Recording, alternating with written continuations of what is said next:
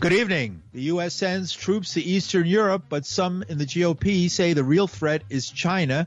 We speak to a leading progressive, and we go on to talk about a change in COVID. Maybe the pandemic might be coming to, if not an end, at least a diminution, while the Red Cross screams out for more blood and Washington's football team decides and comes out with its new name while New York mourns a second officer killed in the line of duty. With these and other stories, I'm Paul DiRienzo with the WBAI News for Wednesday, February 2nd, 2022. President Joe Biden is ordering 2,000 U.S. based troops to Poland and Germany and shifting 1,000 more from Germany to Romania on NATO's eastern flank. Russia fired back with a sharply worded objection, calling the deployments unfounded and destructive. During a press conference following talks with Hungarian Prime Minister Viktor Orban yesterday, Russian President Vladimir Putin said the North Atlantic Alliance, which promised Moscow not to expand, expand eastwards in the past, has failed to fulfill this promise and cheated Russia. Как известно, нам были даны обещания не продвигать инфраструктуру блока НАТО на восток – in Washington, White House Press Secretary Jen Psaki used strong language to fire back at Putin, claiming the Russian president was the fox in Ukraine's henhouse. When the fox is screaming from the top of the henhouse that he's scared of the chickens, which is essentially what they're doing, that fear isn't reported as a statement of fact. And as you watch President Putin screaming about the fear of Ukraine and the Ukrainians, that should not be reported as a statement of fact. We know who the fox is in this case. We have seen the buildup of troops at the border. We have seen them move troops to Belarus on another border. And our role in the United States is to work with other countries around the world to keep that border to diplomacy open, because certainly all of our preference is to uh, de escalate uh, and to uh, prevent an invasion from happening. But that is up to President Putin to make that decision. The door to diplomacy remains open. We don't know what decision President Putin will make. Jen Psaki today. Meanwhile, at the Pentagon, Press Secretary John Kirby laid out new U.S. forces being sent to Romania, a country on the border with Ukraine. He says intended to temporarily bolster U.S. and allied defensive positions. Our commitment to NATO, Article 5, and collective defense remains ironclad.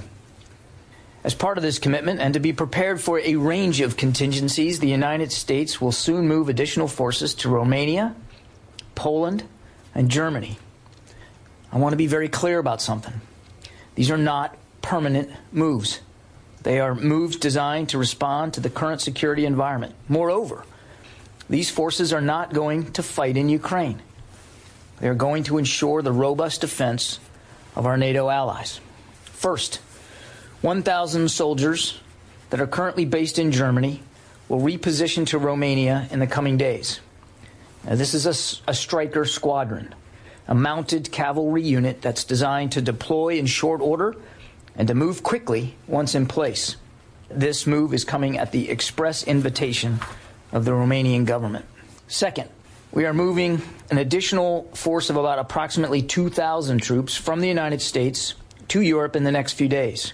The 82nd Airborne Division is deploying components of an infantry brigade combat team and key enablers to Poland, and the 18th Airborne Corps is moving a joint task force capable headquarters to Germany. Now, both of them, as you know, are based in Fort Bragg, North Carolina. This force is trained and equipped for a variety of missions to deter aggression and to reassure and to defend our allies. Again, these are not permanent moves. Third, all of these forces are separate and in addition to the 8,500 personnel in the United States on heightened alert posture that I announced last week. Those 8,500 are not currently being deployed, but remain ready to move if called for the NATO response force or as needed for other contingencies as directed by the Secretary or by President Biden. John Kirby of the Pentagon. Article 5 of the NATO Charter provides for collective defense for each member of the alliance by every other member. It's a remnant of the Cold War confrontation between the West and the Soviet Union. The Soviet Union ceased to exist in the early 1990s. In related news, 100 United States organizations released a joint statement yesterday urging President Biden to end what they call the U.S. role in escalating the extremely dangerous tensions with Russia over Ukraine. In a statement, the group say for the United States and Russia, the only sane course of action now is a commitment to genuine diplomacy with serious negotiations, not military escalation. One of the signatories is the publisher and editor of The Nation, Katrina vanden Heuvel. In several pieces published in the Washington Post in recent weeks, she says the American people have nothing to gain from a war with Russia. vanden Heuvel spoke with WBAI today. She says war is unimaginable. Moment that's as dangerous as the Cuban Missile Crisis, or as close to actual war, though less so in the last week. These are times that need to be thought of on their own terms, but have historical precedent. The landscape has been filled with the most bellicose language towards Russia in these last years. And I'm surprised because we all thought China was going to become the prism of a new Cold War, and it's probably next, but it's not hopeful. But I do think the war can be averted, but there have to be continual talks because looming over it, again, is a nuclear framework, which is very frightening. And by the way, the nuclear arms control agreements have been unraveled. What's the way out of this? Moratorium. There's this Minsk agreement keeping Ukraine's borders safe and whole, but autonomy for the eastern region, protection for language, and then there's the possibility of neutrality for Ukraine with a moratorium of 10 or 20 years on Ukrainian membership of NATO. Ukraine couldn't join NATO now with its conflicts, territorial and other. You know, the other piece is this autonomy, which would be brokered by Germany, France, Ukraine, and Russia. And there's more energy in that. They met in Paris for eight hours last week, and they're meeting again, the group, in uh, Berlin in early February. You said this is the most serious thing since uh, the Cuban Missile Crisis. What do we do in this country if we're faced with a circumstance where, and now we've seen the possibility of it, where the United States, what do progressives do if the U.S. gets into a not just a small war where you can have your protests in Washington against an intervention here or there, but now your your patriotism's under question. The U.S. is in a big war. A lot of people are dying. What do we do in that situation? This is a moment in this era of pandemics to rethink security, and also for people. They're tired of endless war. It's not that they're isolationist. Protest as much as one can do, but it is the consequence of decades of disconnect between people and this establishment are coming home to roost. But Biden officials seem not to grasp the irony of defending a U.S. sphere of influence, Cuba and all of this, while de- condemning Russia's claims to it to its own. If President Biden was serious about this rules-based international order, which they talk about so often, in which small states can decide their own future free of great power coercion, Biden should start in his own backyard. The policy of regime change toward Cuba which is based on economic sanctions, a policy inherited from Trump and continues unchanged, and it's failed. If you really want to figure out a resolution, I do think this combination of the Minsk agreement, maybe badly named, and this compromise of a treaty of neutrality or a moratorium or both on 10, 20 years on Ukrainian membership of NATO is a way forward. You use the word we a few times. Who's we? yeah, well, I think that's fair. When I say we, I think of myself as a citizen, someone who cares about peace and who cares about restraint. No one won the Cold War. To wage a nuclear war, no one can win. Folly. The idea of America as the indispensable nation, triumphalist as we've been, has played a role in worsening U.S. Russian relations because we believed Russia was on its knees. So we lived in a unipolar world. Iraq, of course, was height of the debacle of unipolarity. Restraint is critical and an understanding that America is not in decline, but it has a lot to do to get its own house in order. I mean, look at the pandemics, the staggering inequality, the racial injustices. There's a need to rethink security in a less militarized way that is vital emerging from this crisis. But the first order of business is to diffuse the crisis, avoid, avert war, military conflict, and avert what is possible, which is a stumble, you know, the kind of accidental trigger wire that could occur. Anything like that? At this moment, Gorbachev is 90 and not well, but he looks out at a country which he tried to bring democracy to, and he really thought of, in the end of the Soviet Union, the Warsaw Pact also ended, and his vision for a common European home would have been a very important counter alternative to what has become our way, which is NATO.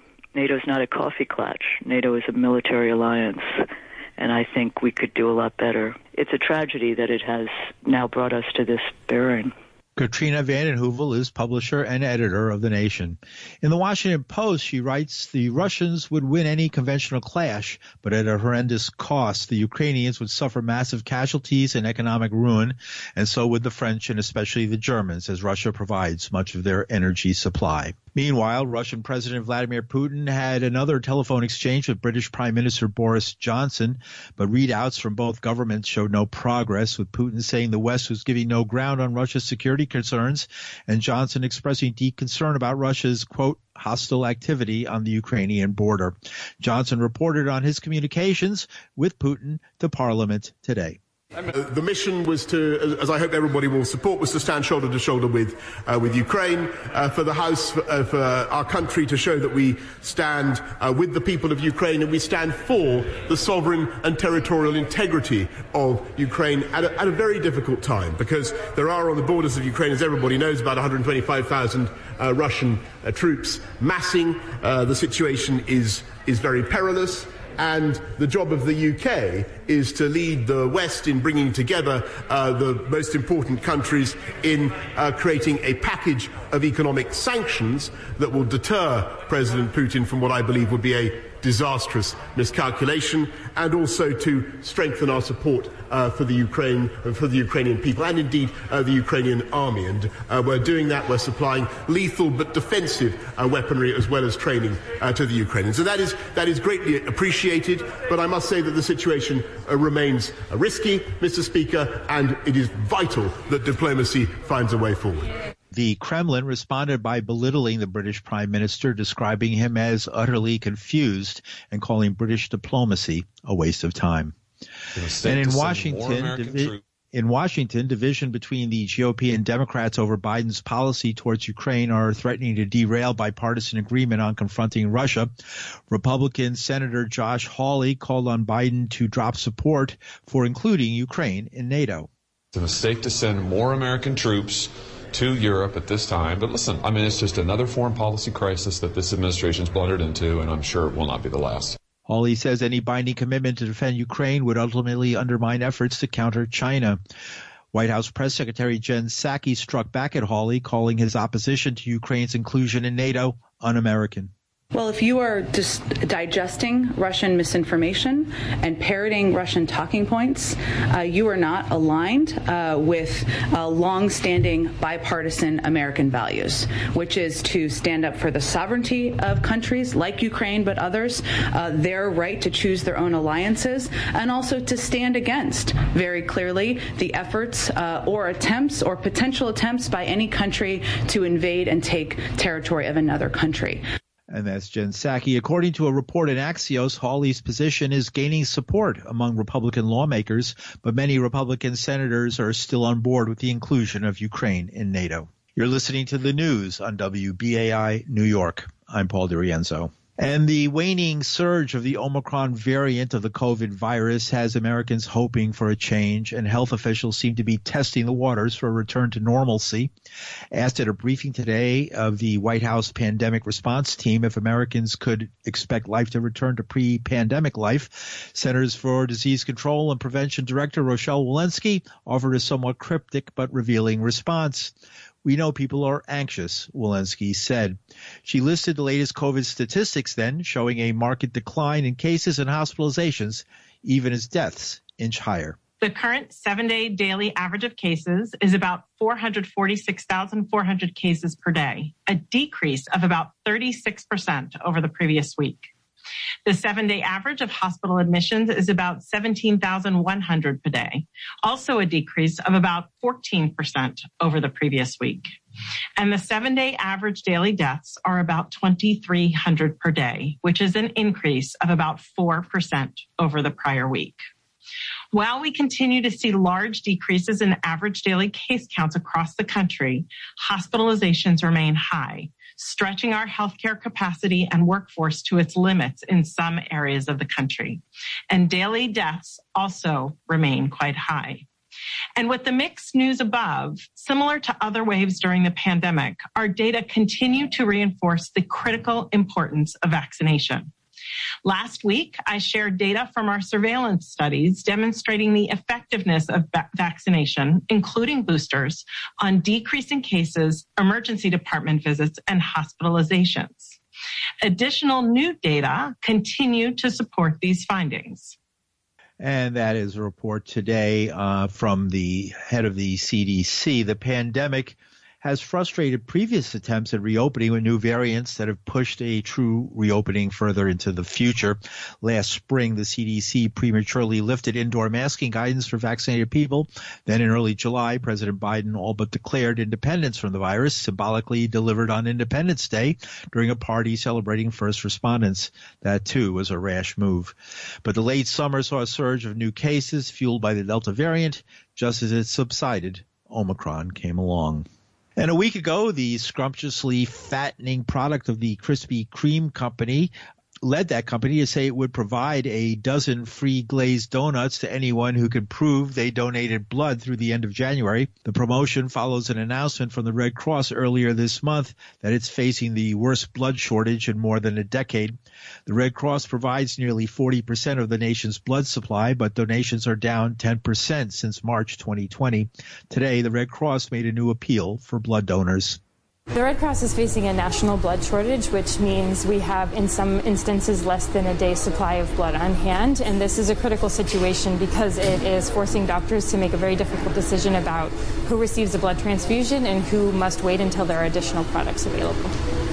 You can find a place to help by donating blood. It's painless by going to redcross.org. And Washington has some new commanders in town. The NFL team announced its new name today, 18 months after Fresh pressure from sponsors helped persuade the once storied franchise to drop its old moniker following decades of criticism that it was offensive to Native Americans. The organization committed to avoiding Native American imagery in its rebrand after being called the Washington football team the past two seasons. Washington is the latest American major professional team to abandon its name linked to Native Americans, and it was considered one of the most egregious. Players and owners met today to announce a new name and show off the team's new jerseys. Today's a big day for our team, our fans, a day in which we embark on a new chapter as the Washington Commanders. And what this effort really is at its core is not about landing on a name that was going to be unanimously loved by everybody, but to start a process by which we can continue to preserve what has been best about the burgundy and gold. It is those have been colors and a name and a franchise under which people who have trouble talking to each other on other topics can come together and hug and high five and be one while cheering this team on. And we believe that the Washington Commanders will allow us to continue to preserve that unity and build those bonds at a time when I would argue we need it more than ever as a nation. Suzan Shown Harjo, who's Cheyenne and Muskogee, called the change an amazing and a giant step in the maturation of America. The 76 year old Harjo has been advocating for sports teams to drop native imagery and mascots since the 1960s. She said, that's sort of our place in the world, Native people's place in the world, to help the rest of the country come to grips with its past and to understand how to move on. And I hope how to do it with grace. While Major League Baseball's Cleveland Guardians have changed their name, the NFL's Kansas City Chiefs, NHL's Chicago Blackhawks, and baseball's Atlanta Braves have said they are not planning to make a change. And closer to home, the funeral for slain NYPD officer Wilbert Mora was held at St. Patrick's Cathedral today with thousands of officers gathered outside and inside to pay their respects. It was the second time in five days that the city gathered to say his final farewell at the cathedral for a member of the NYPD. Mayor Eric Adams was there and had this to say.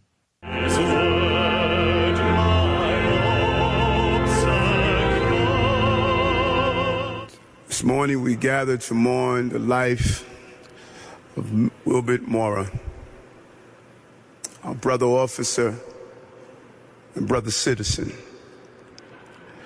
We reflect on his bravery. We remember his sacrifice. Today we say goodbye to Wilbert, but we also thank him. The city thanks you. And from the bottom of my heart, I thank you. And every day that I walk the streets of New York, the people of this city reminds me, support our police and let them know we appreciate them. We had so many plans together. We were supposed to travel and go camping and go on road trips. I wanted to experience the adventure with you because your love for life was infectious. I just want you to know that I was always proud of you. You chose a life of service to your community and to our adopted country. Your fellow officers were not only co-workers, they were friends and family. And now they're my family. I love you, baby bro. And I will always miss you. Mora, 27, and his partner Jason Rivera, 22, were called to a domestic dispute in Harlem on January 21st. Mora was critically wounded in the incident and succumbed to his injuries last week. Rivera died the night of the shooting. That's according to the NYPD. In related news, a tweet making the rounds claiming the turnout of thousands of police uh, appeared to be fascist or like fascism has been attracting controversy. A local assemblywoman liked a tweet that contained the comment, and it was further retweeted by actress Susan Sarandon. And the activist group Rise and Resist protested outside the federal courthouse in Manhattan today, demanding that Trump and other associates of the former president, who they call coup plotters, be indicted under conspiracy laws.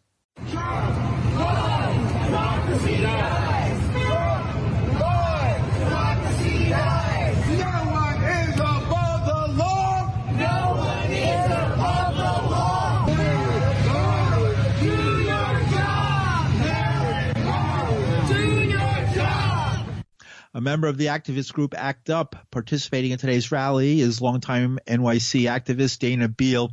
He says if someone can get years in prison for marijuana possession, why not indict Trump and his cronies for participating in sedition? We had a little demonstration down at uh, the federal courthouse uh, calling for the indictment of the higher ups in the January 6th affair and the whole um, conspiracy to defraud America of their actual election, which is the overarching conspiracy that connects people like Donald Trump and the Oath Keepers and people like that. They're all sub conspiracies or part of a big conspiracy because, see, the way federal conspiracy law works, if you're in a conspiracy and somebody else in a conspiracy commits murder, you're guilty of that murder.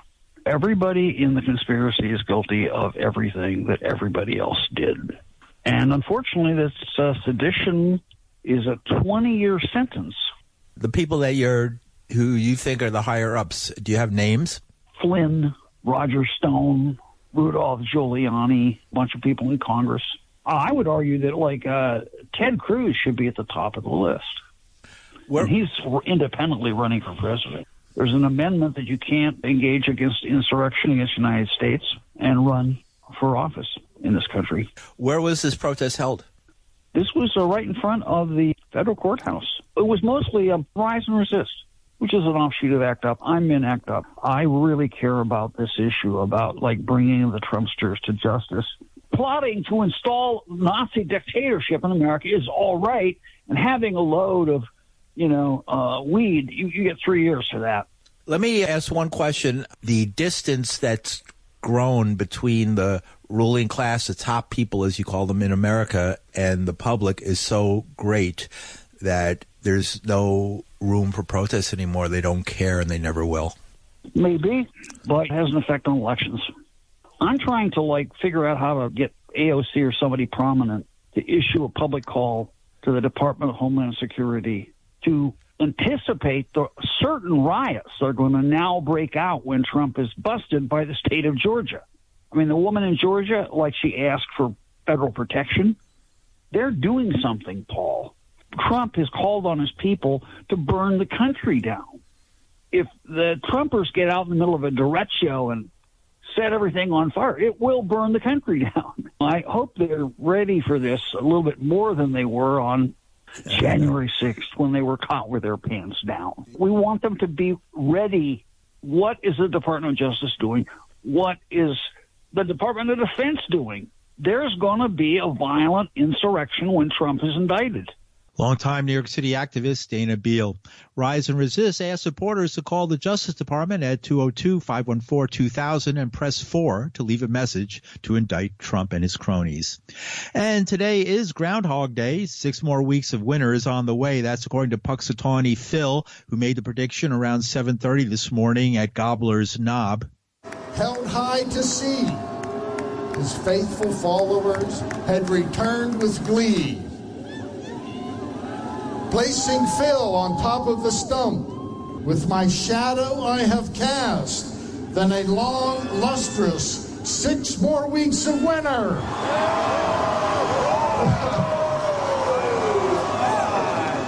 The event took place virtually last year because of the coronavirus pandemic, depriving the community, which is about 65 miles northeast of Pittsburgh, of a boost from tourists.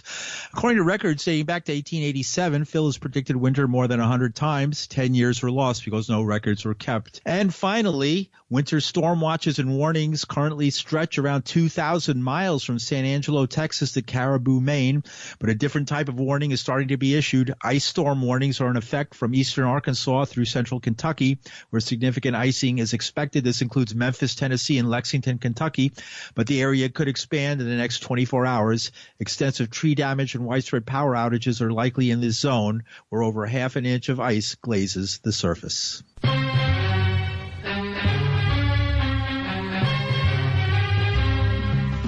And that's some of the news for Wednesday, February 2nd, 2022. The news is produced by Linda Perry. Our engineer is Reggie Johnson. From New York City, I'm Paul DiRienzo. I saw my shadow today. Thanks for listening.